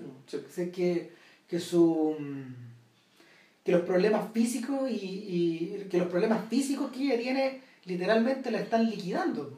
Y tiene que recluirse y recluirse y recluirse en espacios cada vez más seguros o, lejanos, o más aislados, más pequeños.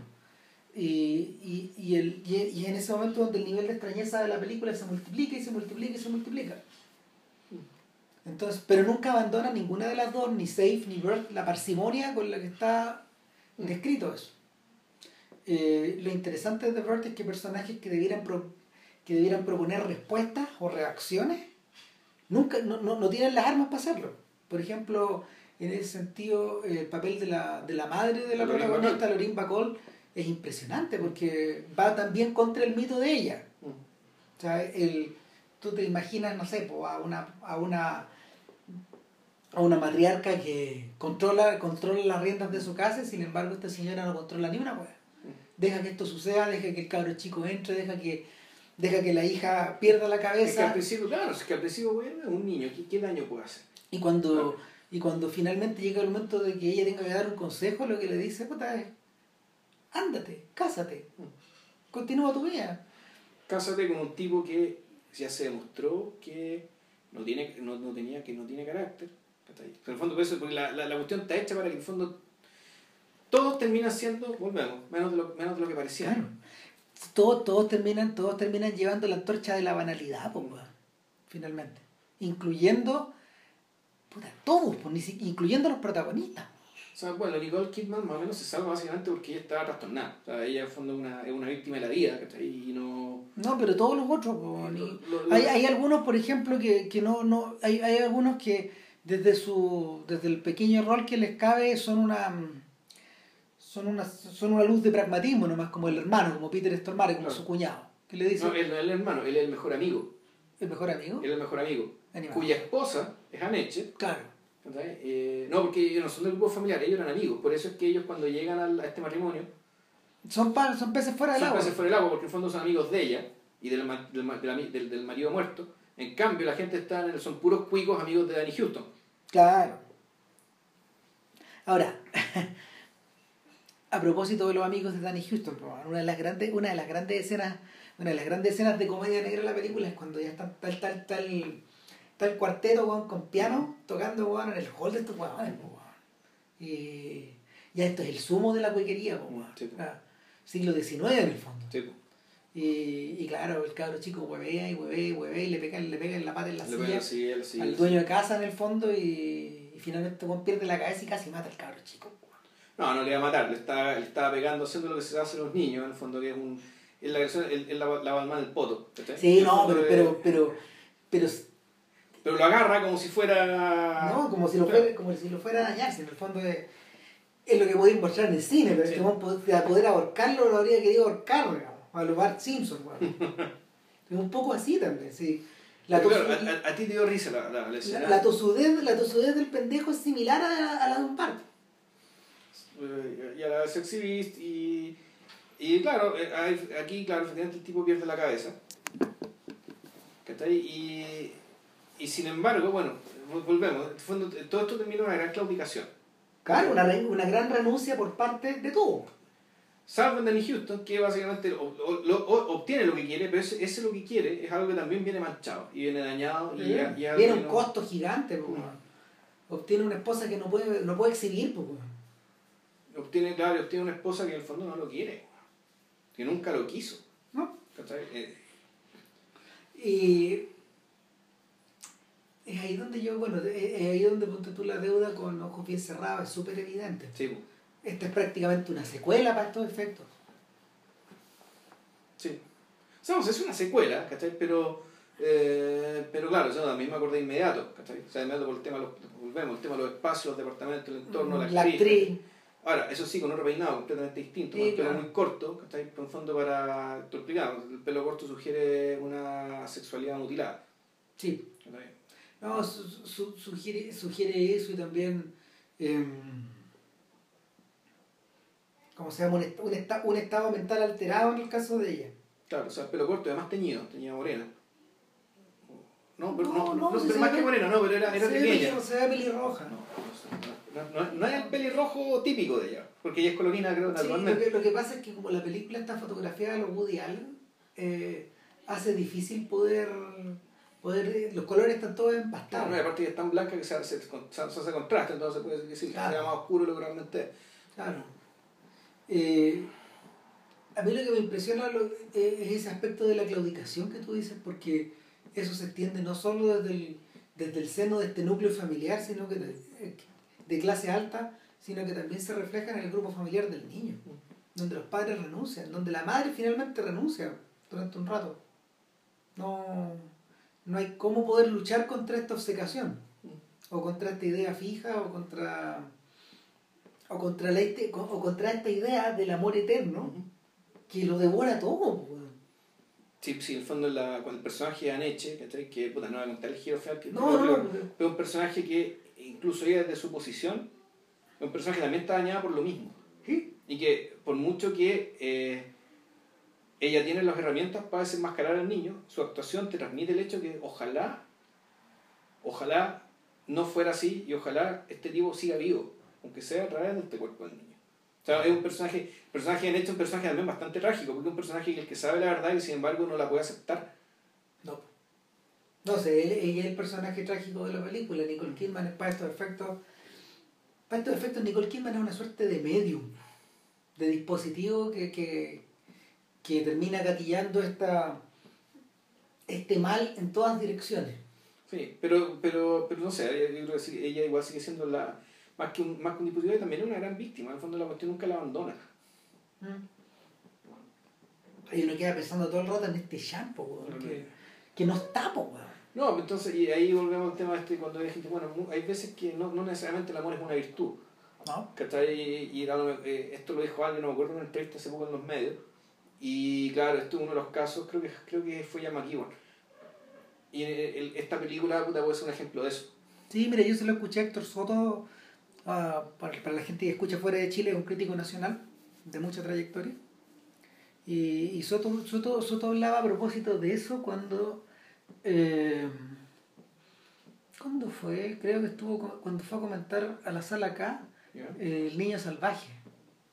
Y, y se derivó hacia otras películas de. se derivó hacia, hacia otras películas de Truffaut, precisamente ser relacionadas con el amor imposible. Entonces salió mención, eh, salió mención em, La piel suave, La sirena del Mississippi, la historia de la H y las dos inglesas y el continente. Y, en, son, que son cuatro ejemplos de eh, historias donde, donde la enorme energía gastada por los personajes en puro de su pasión finalmente o se disolvía en la locura o en, o en el desastre o en el descalabro o en el shock de inmadurez, etcétera Es como si finalmente vivir una, vivir una pasión tan abrazadora hiciera mal también. O, o peor, ser víctima de esto, ser, ser víctima de una pasión tan abrazadora es esencial y eminentemente trágico. O sea, y pareciera que esas cosas van unidas. Ahora, ese, ese es más interesante el lenguaje, la forma de usar las palabras, ser víctima de él. Es como si esa pasión fuera, de, fuera un otro, fuera algo que te invade. exactamente, exactamente. Pues, es una especie de... Una enfermedad, al fondo. Tal cual. Tal cual. Eh, es divertido porque, a ver, esa idea, esa idea está claramente vinculada con la idea de los amores imposibles del siglo XIX, por ejemplo. Pero también presente en Hamlet, donde, donde Ofelia es, básicamente víctima de esa enfermedad. Mm. Mm, la obra es lo bastante ambigua como no, para no dejártelo en claro, pero la, la interpretación, por ejemplo, pre-rafaelita de, de, de Ofelia precisamente explota esa dirección. No explota la dirección de la locura como una, como una suerte de, de Deus ex máquina que, que aterriza sobre ella, Y, de, y, y, que, y, que, y que, por ejemplo, no sé, puede estar relacionada también con su condición de adolescente, su revolución hormonal, como dice su papá Polonio en, la, en la obra, ¿cachai? Cuando, cuando el viejo se queja, que tiene que estar dominando esta hija, que se le escapa de las manos. Pero, pero el otro día yo estaba, a propósito de una película que se estrenó, que se llama mm, algo así como eh, Before I Fall, ponte tú, que es un, es un remake de. Es un remake en clave adolescente, eh, cine fantástico de, de, del Día de la Marmota. Ah, ya, sí. Claro, con un adolescente que eh, en la noche de su, el día de su gran triunfo social y de su muerte en, una, en, una, en un accidente de auto empieza a despertar y a revivir ese día una y otra vez. Bueno, la señora que escribió la novela, esta señora eh, escribió además una, otra, escribió una trilogía que se llama Delirium, donde en el fondo eh, parte del problema de los personajes adolescentes que, que, que, que aparecen en la, en la, novela es ser víctimas de, del amor, que, que está en el 2091, cerca del final del siglo está calificado como una condición médica. claro, finalmente, claro, finalmente y volvía, volvía a términos del siglo XVIII, donde, donde claro, la melancolía era una enfermedad. Claro, hay, hay algo de eso en Birth. Esta sensación de, claro, como, como, como hablamos de eso, esta inevitabilidad de lo tóxico de este amor eterno uno, podría pensar que en realidad, ¿cuál es el tema? El, tema es que, ¿qué sentido tiene atribuirle eternidad a las cosas en una vida que no es eterna? ¿Mm? Entonces esa es la pregunta. Eso podría aplicarse al amor, pero también podría aplicarse a la apego a ciertas ideas. A la defensa. A la, creencia religiosa, o, a, la creencia, o, la creencia, o la, creencia política.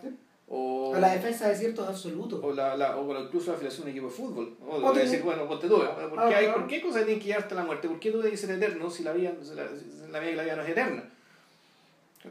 Y por lo tanto, y no solo no es eterna, sino que no solo la vida no es eterna, sino que en, en, en, en la vida, el hecho de vivir, estar atento, estar, estar actuando y estar recibiendo información, tú te das cuenta de que nada es eterno. Todo se puede caer de un día a otro. Incluso aquello que, bueno, todos los óleos se desvanecen en el aire. Entonces, por efecto del capitalismo, sí, pero puede ser por efecto de otras cosas también. Sí.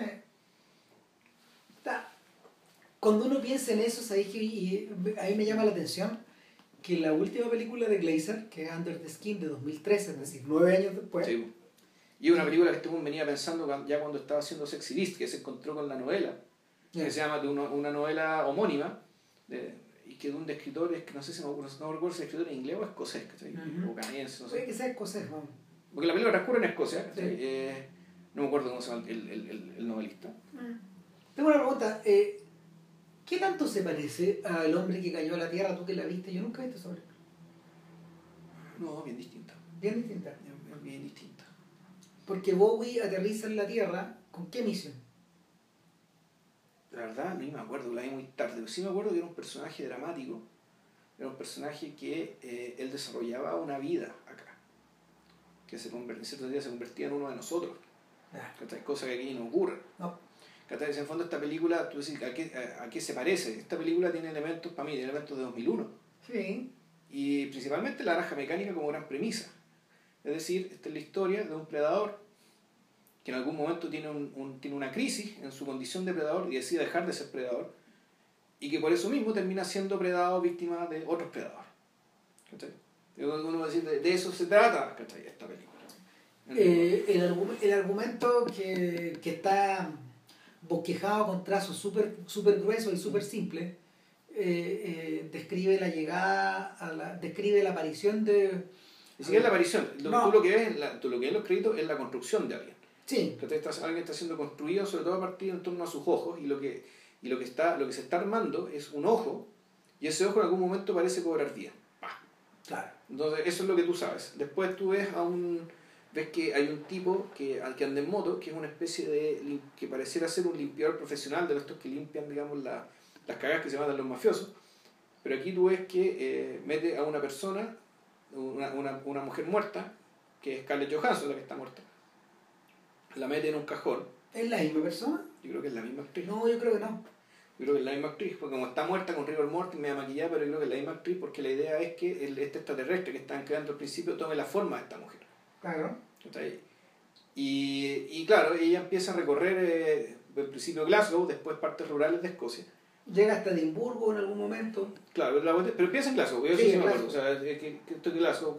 Y, y que en el fondo tú decís, ella, lo que, lo que quería hacer Glazer con la película era, bueno, yo quería mostrar el mundo de la perspectiva de un, de un, de un alien. Es decir, ¿cómo vería un alien, un, un extraterrestre, en nuestro mundo cotidiano? Mm. Y eligió Escocia, me imagino, un lugar más bien frío, ¿cachai? Muy oscuro. Eh, eh, había cierta oscuridad, digamos, que le fascinó. Eh, una, también una geografía dentro de todo bastante imponente, digamos, todo. Yo también creo que lo eligió precisamente porque para este predador es más fácil hacer desaparecer personajes que van en la noche o que andan o que andan a pie en carretera. Claro y bajo la, bajo la excusa de ofrecer, no sé, de preguntar una dirección, de estar perdido y luego de ofrecer un de ofrecer llevarte. Claro, o sea, hacer, hacer los dedos. Claro, y, y, en la, y la, la estructura siempre es la misma, en la estructura de Drácula, en la estructura de... ¿Cómo se llama? En la estructura del asesino en serie, en la estructura de... La estructura un poco de, del cuento criminal donde eh, se incita se incita, donde un objeto de deseo incita el apetito de, otra persona. Para que caiga en una trampa. Para que caiga en una trampa. Y eh, invariablemente el sujeto siempre cae. Siempre cae, porque es Scarlett Johansson, por eso es que era importante que fuera alguien como ella. O sea, no solo, no solo tenía que ser muy atractiva, sino que además tenía que ser ya eh, universalmente deseada, de modo que fuera muy creíble que toda esta gente se subiera, digamos, que, que no sabía que es Scarlett Johansson, pero en el lugar nuestro probablemente muchos hombres ya lo mismo, se suben y ya, ok, vamos para allá. y ahí es donde, de ahí donde la película, en realidad, yo pensé, yo, yo tengo otra lectura de la película. De hecho, a mí, a mí me interesó, no me interesó tanto, yo siento que la película estaba, no es que esté fallada, pero en su desnudez... Eh, en su desnudez está entregada a premisas que en el fondo no, no, no sé si hay mucho más allá. Pero, o sea, para mí en términos de trama no hay mucho más allá que lo que tengo que decir, que no, un, un, predador que en algún momento se convierte en víctima por una crisis de conciencia o algo así. Pero a propósito de que se trata de Scarlett Johansson, a mí me interesa que esta idea de que en el fondo la película, más allá de su estructura de, de thriller o de, de cine fantástico o sci-fi, etcétera, eh, parece más bien ser un comentario acerca como de la profesión de estos objetos de deseo. De, gente que puede ser como modelo mm. o como una actriz muy conocida y que, y que eh, es objetivizada en su trabajo por esta faramaya de personajes que giran en torno a ella, sean los estudios, los directores, los, agentes, periodistas, todos los que alimentan esta weá, que en el fondo vienen a ser los motoristas de esta historia. No, se, no se alimentan, el, red. Los, facilitadores, perdón. No, son alimentados por También, eh, pero, pero el, el, el fondo, el, el, fondo del asunto es que eh, eh, en esta lógica, en esta lógica, este personaje, más que una a ver, e, este personaje, más que un magneto de deseo, es una víctima también de ese deseo.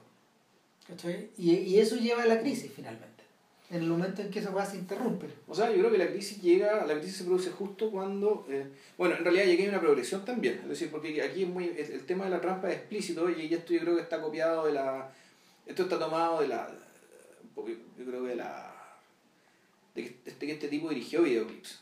En el fondo estas escenas, ¿cachai? Estas, estas escenas cuando le lleva una especie de mar negro, una cuestión media viscosa, ¿cachai? Donde caen atrapados con una especie de arena movediza, y cada vez está mostrando más Mira, el mito fundacional de esto tiene que ver con, la era victoriana y esta y este episodio de los body snatchers. De los rapta cadáveres finalmente. De los que se cuelgan algunos eh, de los que de los que se cuelgan algunas historias de, no sé, hasta Baudelaire metió la cuchara, digamos, porque porque hay una película que se llama The Doctor and the Devils de, de Freddy Francis que trata de, que trata de este caso histórico de gente que robaba cadáveres para dárselo a los médicos. y, y, era, era permanentemente esta misma trampa y eh, finalmente terminan matando hueones porque, porque la, la, la, demanda de cadáver era mucha. Pues, la demanda de cadáver había que, había que nivelar la oferta. En el fondo la The Doctor and the Devils es una, es una metáfora, esa historia es una metáfora del, del, capitalismo. En este caso, puta, en este caso es una, en, este caso es una metáfora yo creo que de la conducta animal del predador y de la forma en que nos comportamos frente a los frente a los objetos de deseo que están ¿cómo se llama? que están validados para la masa de alguna forma, no sé. Y yo me acordé cuando veía estas escenas, que de cuando el tipo cae en la trampa, que básicamente se sumergen en un líquido negro, una cuestión medio amniótica, viscosa y todo negro, y entonces bueno, aquí hay una pericia técnica que yo no se me ocurre cómo lo hicieron, pero yo recordé, no sé, pues está, esto, esto está sacado el videoclip. O sea, aquí como que se nota, este, esto es propio del truco de videoclip, ah. el haber hecho esto. Y me acordé de otra película hecha por un director de videoclip, que este es una película bastante mala, la fui a ver junto al cine, una porquería. La célula. Puta madre. Tarzan Sink. Nunca olvidé el nombre de, ese concha de su madre. la concha de tu madre. Qué película de mierda, por Dios, weón. Qué porquería. Entonces, Jaime Grijalva, weón, si estás escuchando, no sé por qué te gusta la célula, weón. Porque puta madre, qué mal, qué mal. Claro, yo me acuerdo en algún momento decía, oh, esta weá qué porquería, pero ya, pero ya, vamos a, llegar, vamos a llegar a los sueños por último, ¿cachai? Para que esta cuestión de despliegue visual te la saque un poco, ¿sabes? Que ni siquiera, weón, ya la cuestión era, era, tan, era tanto el sinsentido que. Yo me acuerdo que le gustó al gato Villalobos. ¿Sí? Ah. Y defendió durante un rato esta weá, yo no sé si le gustará todavía, weón. Indefendible. Indefendible. Concha de su madre. La puta madre, weón. Perdón, perdón la Perdón el paréntesis. Pero bueno, el, la solución acá es mucho más simple. O sea, lo que tenía ahí una especie como de, de, de vacío o de ensueño o de... o de... O de, o de fantasía visual, que es la que vive el tipo atrapado, finalmente. Puede que en esta casa donde, donde, estos, donde estos crímenes ocurrían o donde estas desapariciones se generaban, todo fuera hecho hachazo, ponte tú. Sin embargo, ellos quedaban en esta idea de que se convertían, se convertían en contenedores, en, en contenedores de Pero también te explicaba qué es lo que les pasaba a ellos. Sí, claro, de elementos nutricionales, pues, En algún momento terminan explotando como si fueran un globo. Ah. Es bien impresionante. colapsan, pero implotan implotan y, su, y, y, y, y, toda la carnecita, el juguito y los huesitos se convierten en una... Es como un globo, es como un globo desinflado. Claro, en una, pero se convierte en una suerte de papilla que precipita hacia un lugar donde es deglutido. Claro. Eh, pero... Pero yo, yo, creo, yo, creo que en, e, yo creo que en esta simplicitud de repente a Glazer se le pasó la mano, porque hacia el final, cuando ella se, cuando ella revierte a. cuando ella finalmente sube al. sube al, al auto a una persona que tiene una deformidad. Y una deformidad visible. Y que, y que despierta ciertos, ciertos sentimientos de empatía respecto de este extraterrestre. Eh, empatía que no es correspondida por, su, por sus minions, por, su, por sus ayudantes. Eh, ella simplemente se dirige a los Highlands y abandona el auto. Y, y, se interna. Eh, empieza a huir como un monstruo, de hecho. Empieza a huir como el monstruo de Frankenstein. Cuando al final, hacia el final de la novela estos huevones se van, huevón puta al Ártico. Empieza a irse hacia el norte. Y en esa huida hacia el norte eh, se topa con algunas otras personas, pero finalmente su incapacidad de empatizar lo vuelve a alguien. No, si pasa, no, lo es algo más complicado. Porque ella es básicamente un tipo como que ella está sin, con muy poca ropa, como extraterrestre no tiene frío. Pero el chofer de la micro dice, oye, tú tenés que... Anda a abrigarte, weón. Abrígate, te vas a agarrar frío acá. Esta zona es muy helada. Va a ser tremendo. Y un, y un tipo que está en la micro empieza a hablarle. El tipo que está en el paradero, el mismo que Claro, un colorín ahí, ¿cachai? Con... Ah, bueno, aquí, todo esto no son ni siquiera actores, ¿cachai? O sea, es muy, es muy interesante que la, la, las personas que aparecen ahí no son actores, algunas de ellas que hablan, Ni siquiera sabían que estaban filmando una película, Que se fueron grabadas con, no los que subieron al auto, ¿se entiende? Pero sí los que como, como conversaban ahí, que se está la cámara escondida. Mm, ya. Entonces, claro, y no, recono no reconocieron a Scarlett Johansson, ¿cachai? Porque, bueno, está bien maquillando, ¿sabes? ¿cachai? Y esto, esto, es importante, en el fondo, que la única, eh, aparentemente la única actriz, ¿cachai? Es Scarlett Johansson, el resto son, son personas que puede ser cualquiera, es decir, aquí hay, hay algo en la película, ¿cachai? Que que tiene cierto puta, tiene eh, algo documental incluso, mm. hay gente real. Y, y, no, entonces el punto es que con este colorín en el fondo lo lleva a su casa y empieza a conocer, y efectivamente empieza realmente a relacionarse con los humanos. O sea, eh, yo creo que el momento es antes, cuando ella pide, un, pide una torta... Eso no, es después. No, antes. Eso después. Cuando pide una torta de chocolate. Sí, que yo recuerdo, sí. No, es antes. Es antes porque cuando ella sale del local, empieza a caminar y se encuentra con estos tipos. Ella pide la torta de chocolate después de abandonar el auto, y simplemente no se la puede comer, No. La escupe, La vomita. La vomita y todos la miran, Claro, y, y, finalmente queda claro que nada puede entrar de una forma humana a ese cuerpo. Puta, ni siquiera el pene de este tipo, una vez que ya eh, se la lleva a la casa finalmente. lo, que lo, que le hace, lo que le hace es el tema de la eyaculación Realmente que la eyaculación la que le hace sentir, sentir el cuerpo invadido. Literalmente invadido y ahí se escapa, se asusta, ¿cachai? Y se, y, se va arrancando. ¿cachai? Y se va. Y ahí efectivamente empieza el camino hacia la indefensión. ¿cachai? Hacia una indefensión cada vez mayor. Hacia una incomprensión cada vez mayor. Eh, y, claro, y, más encima, como está sin el auto, no tiene, no tiene los ayudantes que lo sigan. Entonces, este es un es un personaje que depredador puta, empieza a convertirse cada vez más puta, en, una, en una potencial víctima de algo, de alguien, digamos, y no va a contar qué es lo que le pasa. Ahora, eh, yo creo que claro, por el tema de la simpleza, por el hecho de que es prácticamente una película muda, ¿Eh? Eh, por, la, por el prodigio, por, por, el prodigio técnico, digamos, de realizar la escena de la trampa con este líquido negro, que se refiere. Con esta musiquita. Sí que, que luego se repite. Mika Levy se llama. El, el, cuando ella se transforma en víctima, vuelve a aparecer la música. Es como una cosa así. Eh, a mí me gustó mucho. Bueno, por, más esta película, esa música funciona muy bien con la película. Ahora, la música de la otra película era brillante, era maravillosa. Eh, pero parece que Mika Levy es un tipo muy importante en Inglaterra. Súper. Realmente muy importante, porque el, la, la entrevista de Iglesias decía yo vi, yo vi eh, dos veces. Mika Levy es el músico que Pablo Larraín escogió para hacer la banda sonora de Jackie. Y es brillante esa banda sonora. Muy, muy, muy buena. Bueno, el contable es que la vio yo Under the Skin dos veces. Una en Cannes, perdón, no, en, en Venecia. ¿Levy? No. No, no. Ah, él. Él, Glazer. Una en Venecia y la otra en un concierto en tributo a Mika Levy, donde proyectaron la película. Para que, y para que la música sonara en vivo. Ya. O sea, así de importante aparentemente en Mika Levy. un gran músico. Eh, e, e, efectivamente la recepción, la recepción que ha tenido al principio medio titubeante, pero puta, en la hubo mucho que se subió al chorro y dijo, no, esto era maestro. Eh. Yo, yo, no sé si tanto, este para mí es mucho mejor película. Yo diría, a eso diría, eh, no, no, no, tengo muchos comentarios. No, o sea, no, la obra maestra no es, es una muy buena película, pero él, Está bien, a, mí me gusta. Pero no, obra maestra no es, mucho mejor, son mejor las dos anteriores, y ahí está como la pelea, cuál de las dos me gusta más, si Sexy Beast o Birth, ¿cachai? Eh, por, puta, están como a la par, ¿cachai? Por razones bien distintas, una por la otra, pero Sexy Beast la vi hace poco, lo vi el lunes pasado, este, este, este lunes, digamos, y no, es tremenda, Es una gran película. Es tremenda. Ah, no, mira, mis problemas con Under the Skin tienen que ver con la idea de que parecen estar orientadas más hacia una sensación y a la idea de que esta sensación no tiene que no tiene que estar habitada por no tiene que estar habitada por em, elementos extraños o elementos que, que, que, invadan la historia y que la polucionen, que la ensucien.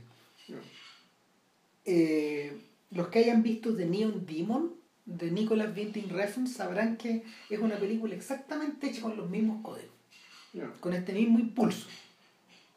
The Neon Demon es mucho peor porque el arquetipo que él utiliza está muy a la sombra de Mulholland Drive. Es prácticamente una prácticamente un lunar en la espalda de Mulholland Drive. Entonces, eh, sin embargo, todos los elementos estéticos, toda la, toda la búsqueda de sonido y de luces y de, y de estructuras tiene que se, se refleja tal cual tal cual de la misma forma en que Under the Skin bebe de estas otras fuentes. Es curioso porque eh, sin ser un filme de cine fantástico, eh, The Neon Demon circula también por estas mismas aguas. Las mismas aguas de las que ve otro filme fantástico reciente que se llama Ex Machina, que es de Alex, Garland, que, es de Alex Garland, que es una muy buena obra de teatro para, los, para estos efectos. O sea, funciona muy bien como obra de teatro, pero pero falla como diablo el final. Pues. Ah, ¿tú viste la película? Sí, yo la vi. Netflix no también la No es mala. No, no, no. A ver, no es para nada una mala película. Sin embargo, una vez que tú pillas el truco, se acaba, se acaba la. Lo mismo pasa con Tenido en Demon. ¿Qué hace Under the Skin mejor? Que no hay truco detrás. No hay truco. No. hay truco detrás. En el fondo, para poder sostener para poder sostener una de estas tramas que funciona un poco en los 2001, donde tampoco hay truco. ¿Cachai? Donde finalmente donde finalmente lo que se busca es la afirmación de la evidencia física, eh, lo que es, es nomás, y, y, de, y de verdad es que, o de, verdad o de percepciones que, que en el fondo tratan de ser bastante universales también. En ese sentido, Under the Skin se parece un poco a 2001. No, y efectivamente hay, hay momentos en que hay un momento en que se, se mete un poco en, en, qué es lo que pasa en este proceso, digamos, de, qué pasa en este mundo de los extraterrestres. Claro. Donde hay unas tomas que tú decís, eh, unas cosas como que, se, que, como que todo de luz es un rojo. ¿Cachai? ¿No se te acordáis? Sí, sí como, como, si en el fondo fue al ámbar, como si fuera una mirada, como si la, la, mirada del extraterrestre estuviera observando a todas las personas al mismo tiempo, o, o, o esa acumulación de bits, de información se reflejara sobre su cabeza y produjera una suerte como de coloración. No, y cuando te, no, y, cuando básicamente te, te, mostraba qué pasaba en, en este mar negro, puta, el, y que el y que puta, el, la cuestión revertía a cierta imaginería, ¿cachai? que como te decís tú, parecía ser algo universal, como un centro del mundo. claro. Yo, en ese aspecto, por ejemplo, yo celebro lo que pasa con Ex Machina y celebro también, aunque no me gusta la película, lo que pasa con Neon Demon, que funciona sobre la misma lógica. Es decir, eh, tratar de expresar estas verdades o expresar estas sensaciones con imágenes del siglo XXI. Provocar extrañeza para que esa extrañeza se refleje en nosotros. Y se refleje de una manera en que, de una manera en que la en que, en que los, los 120 años de cine anteriores no han tratado necesariamente. Lo interesante es que el poder canónico de Kubrick se proyecta sobre eso encima y, el poder canónico de Mulholland Drive también se proyecta de esa misma forma. Ahí, ahí. Mirando desde lo alto. Mm. Puta nada, eh, vean las tres. Yo creo que, o sea, Glazer no ha fallado ninguna vez que se ha puesto el bate, Pero, pero si, hubiera, si tuviera que defender una, yo defendería a Bird precisamente por su, por su extrañeza, por lo única que Bueno, lo bueno, bueno, y Sexy Beast, ojo, está en Netflix. ¿O no? No me acuerdo. No, no, no. No, no creo que no. No, no, no, no, no. ¿Sí? No me acuerdo. Sí, no, soy la de Netflix, lo Ah, ya, entonces. No, no, perdón, no, no, no, la, perdón, la que está en Netflix es Under the Skin. Under the Skin. Sí. Así que bueno, eso, vean las tres películas, es fácilmente bajable, ubicable, si este sujeto ya es es como un. Sí, es eso, fondo de un tipo, carrera corta, sólida, ¿cachai? Y que desde esta gente que tú decís, la próxima película que haga, yo la voy a ver. O sea, claramente. ¿Y la próxima semana? No, no sabemos, bueno, vamos a seguirlo. ¿Farjane? Puede ser. No, son muchas películas, ¿no? no, hay, no hay tiempo para ver tanta weá, Puta la weá. Ahí vemos. Ahí vemos. Ya, chau. Que estén bien, chau, chau.